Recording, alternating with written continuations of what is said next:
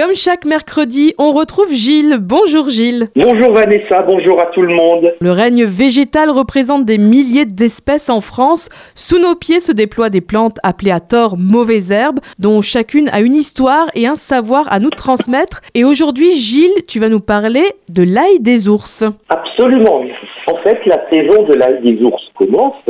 Alors, surnommée aussi ail des bois, c'est une plante culinaire et médicinale très ancienne, connue des Celtes et des Germains. Cette plante, appelée aussi en allemand Bärlauch, ail des ours, en référence à une légende selon laquelle, après l'hibernation, ces mammifères se mettent en quête de ces feuilles pour se purger, était jadis associée à la magie blanche. On pensait que, portée par une femme enceinte dans ses poches, la plante protégerait l'enfant à naître. Alors, où pousse l'ail des ours? Alors, elle peut former de denses tapis dans les sous-bois frais et ombragés, souvent au bord des ruisseaux. Il faut en fait un ruisseau à proximité. Alors, le feuillage de cette plante dégage une forte odeur d'ail au froissage, et d'ailleurs, c'est un critère essentiel pour la reconnaître, cette plante. Également, la tige de la feuille possède un long pétiole, c'est un autre critère important pour la reconnaître, et les feuilles sont en forme de lance. Et en fait, comme l'ail, les feuilles émergent d'un bulbe.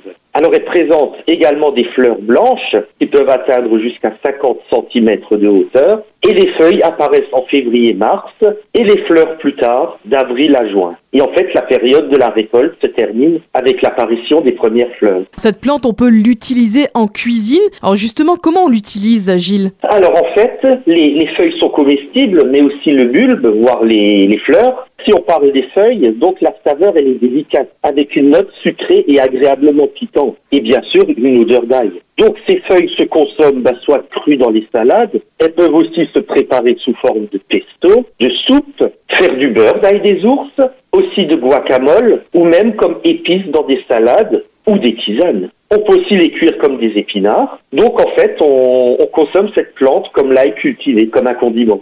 Et Gilles, tu nous dis toujours pour les plantes sauvages, il y a toujours des précautions à prendre. Et surtout avec l'ail des ours, parce qu'il y a un risque de confusion avec le muguet ou le colchique, qui sont deux plantes très toxiques, voire mortelles. Mais on peut aussi la confondre avec une autre plante qui est l'arôme, également toxique. Et en fait, les, feuilles de ces plantes toxiques émergent en même temps que l'ail des ours et souvent au même endroit. Donc elles peuvent être mélangées. Donc quand on a un immense tapis de feuilles d'ail des ours, on peut être tenté de ramasser les feuilles par brassée, par poignée entière. Mais c'est une pratique absolument à proscrire de par le risque de ramasser par mégarde une feuille d'une plante toxique. Donc la bonne pratique, c'est de cueillir les feuilles une par une et de sentir. Mais là, faut quand même rester prudent parce que les récepteurs olfactifs peuvent vite saturer et en fin de compte, on sent plus rien. Donc c'est pour ça qu'il faut aussi regarder la forme de la feuille et le long pétiole quand on cueille l'ail des ours.